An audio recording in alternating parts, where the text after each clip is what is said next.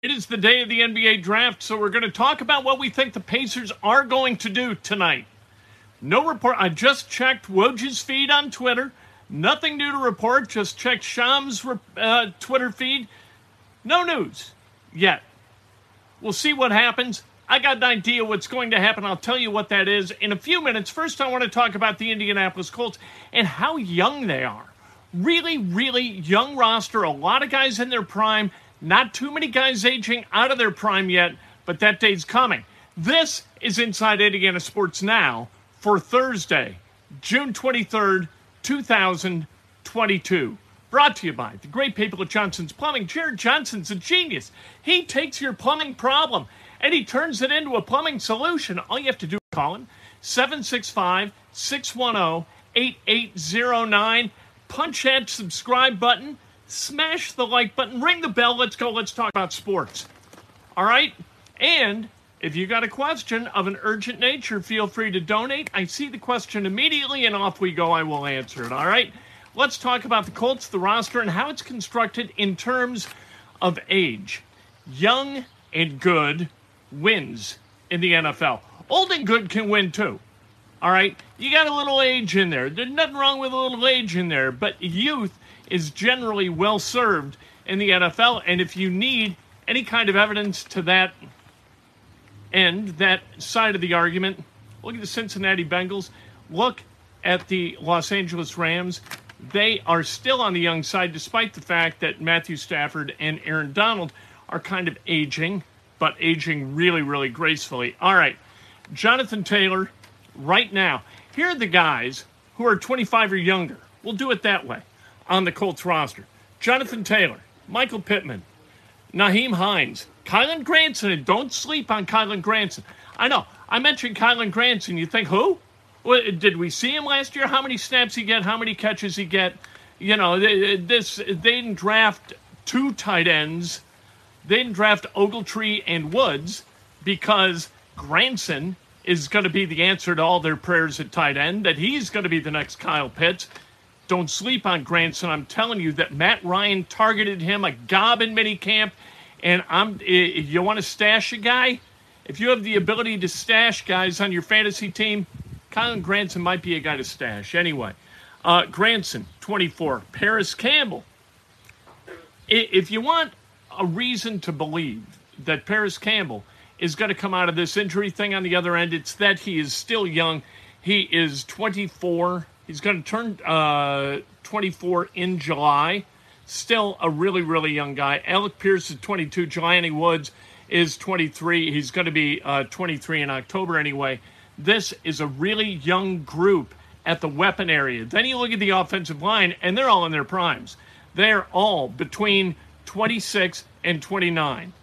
All of the starters. Ryan Kelly's the old man of the bunch at 29 you got three at 26, one at 27. And the one at 27 is Matt Pryor.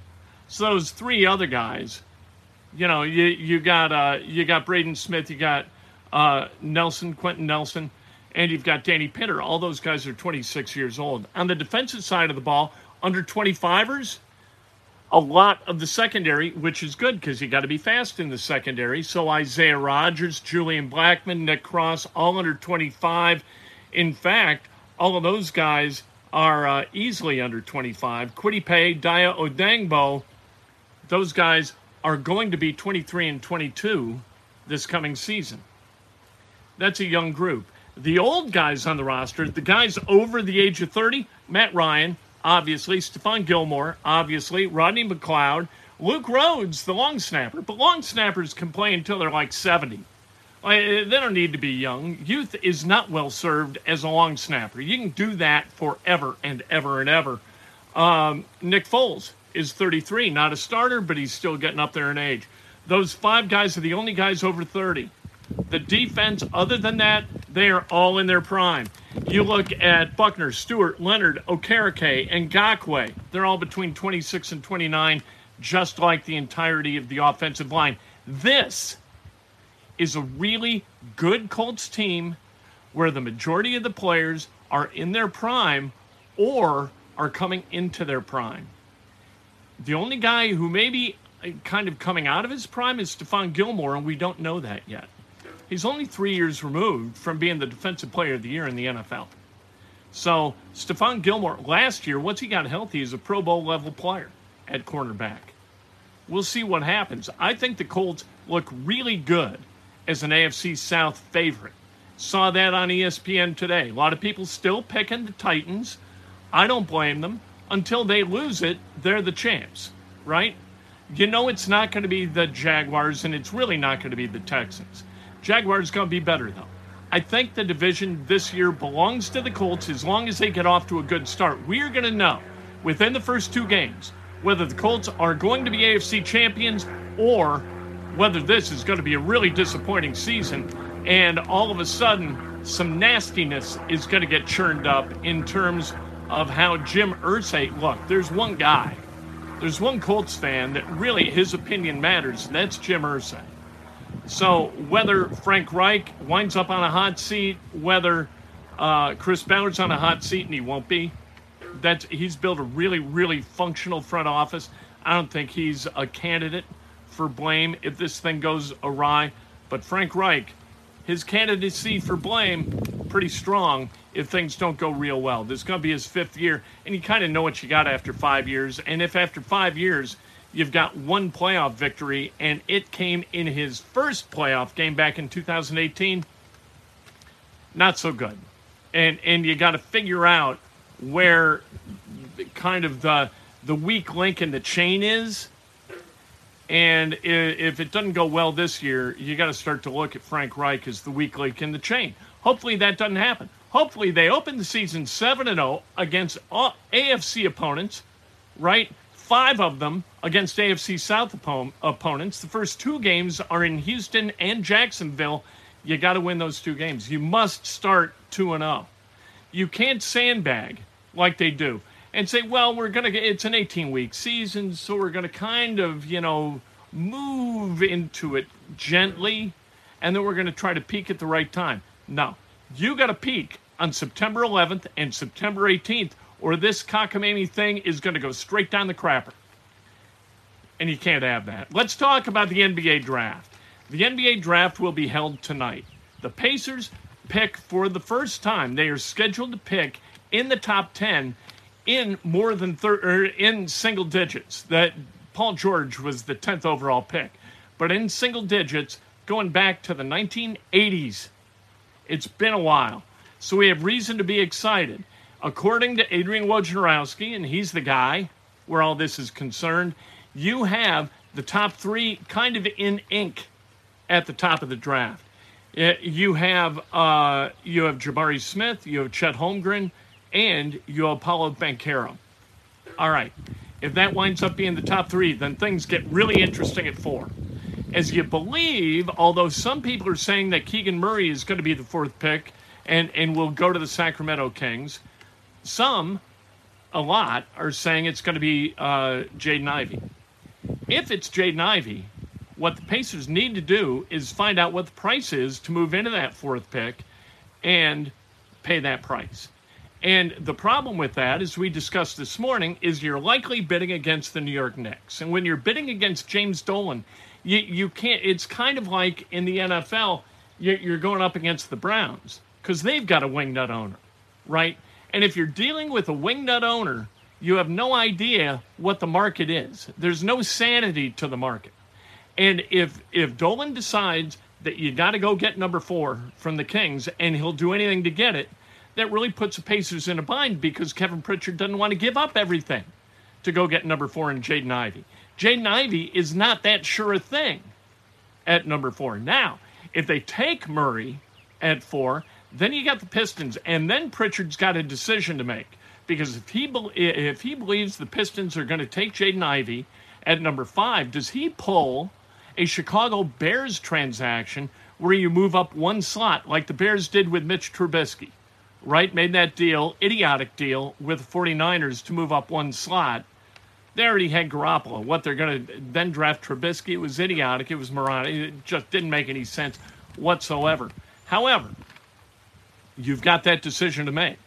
Do, and if the Pistons covet Ivey, they're not going to give up that pick for anything. If they would rather have Ivey than, let's say, Shaedon Sharpe or AJ Griffin or, or somebody who might be, who would be available immediately thereafter. That's why this thing's kind of interesting. And so as you look at if things go, run to Hoyle and everybody holds onto their picks, and it's not fathomable that's going to happen, but we talk about it anyway. At number six, here are the guys you're going to have available, right? I don't want to forget any. Dyson Daniels. Dyson Daniels is a really interesting guy. He is mature in the brain.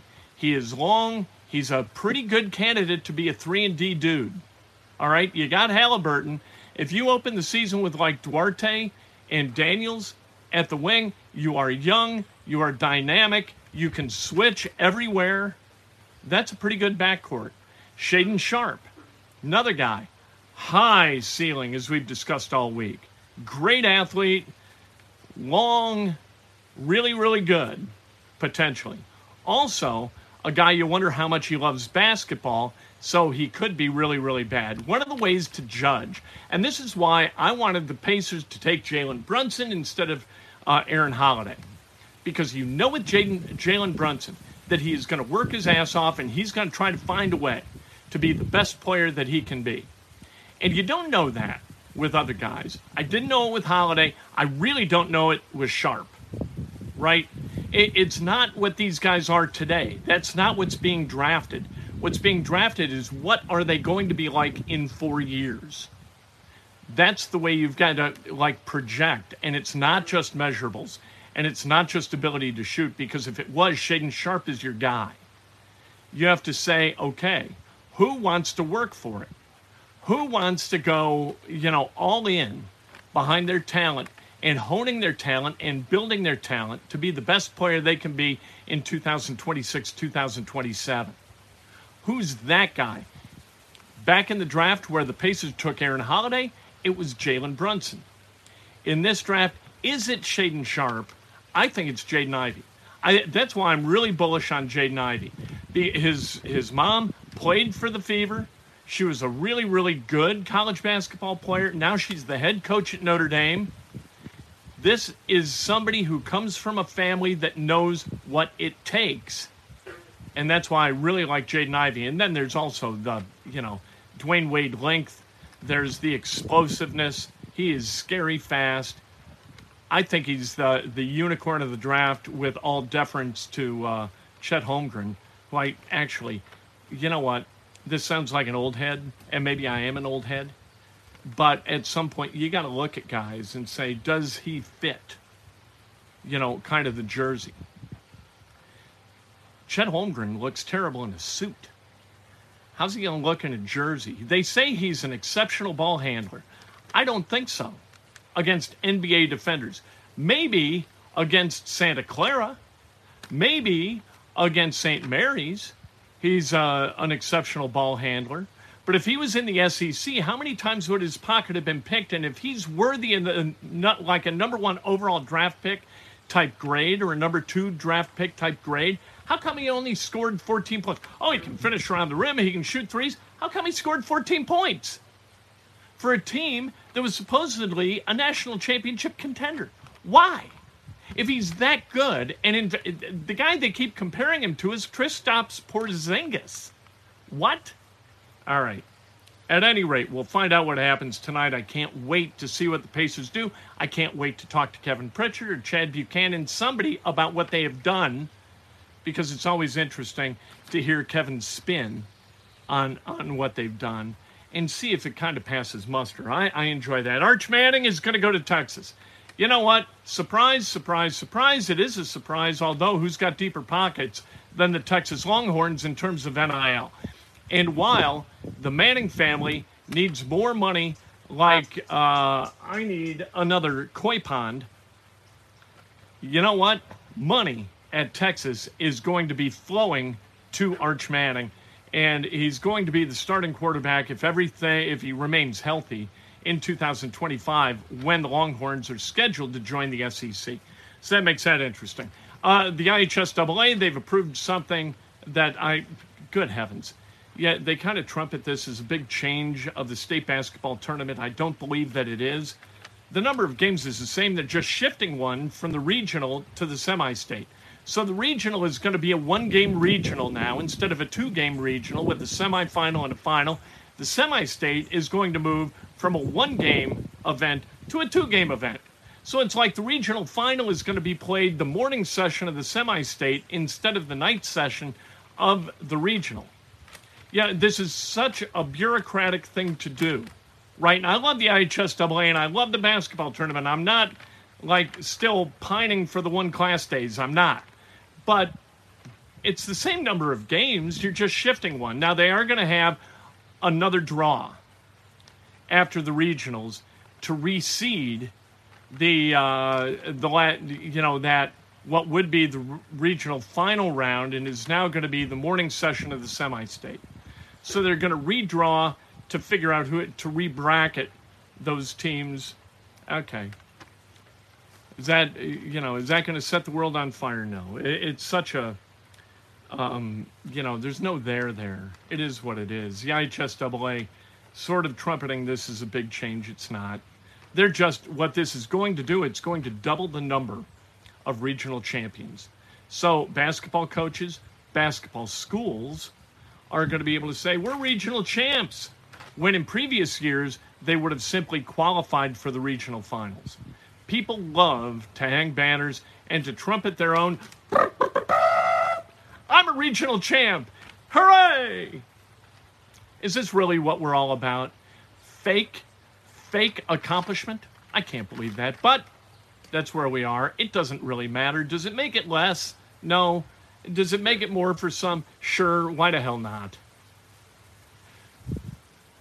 We will talk to you later tonight, live from uh, Gainbridge Fieldhouse, the St. Vincent Center near Gainbridge Fieldhouse, as that's being renovated. Can't wait to do that. We'll figure out what the Pacers did. I think they're going to go ahead and get Ivey because they've got to get him. You need a star, he's that star.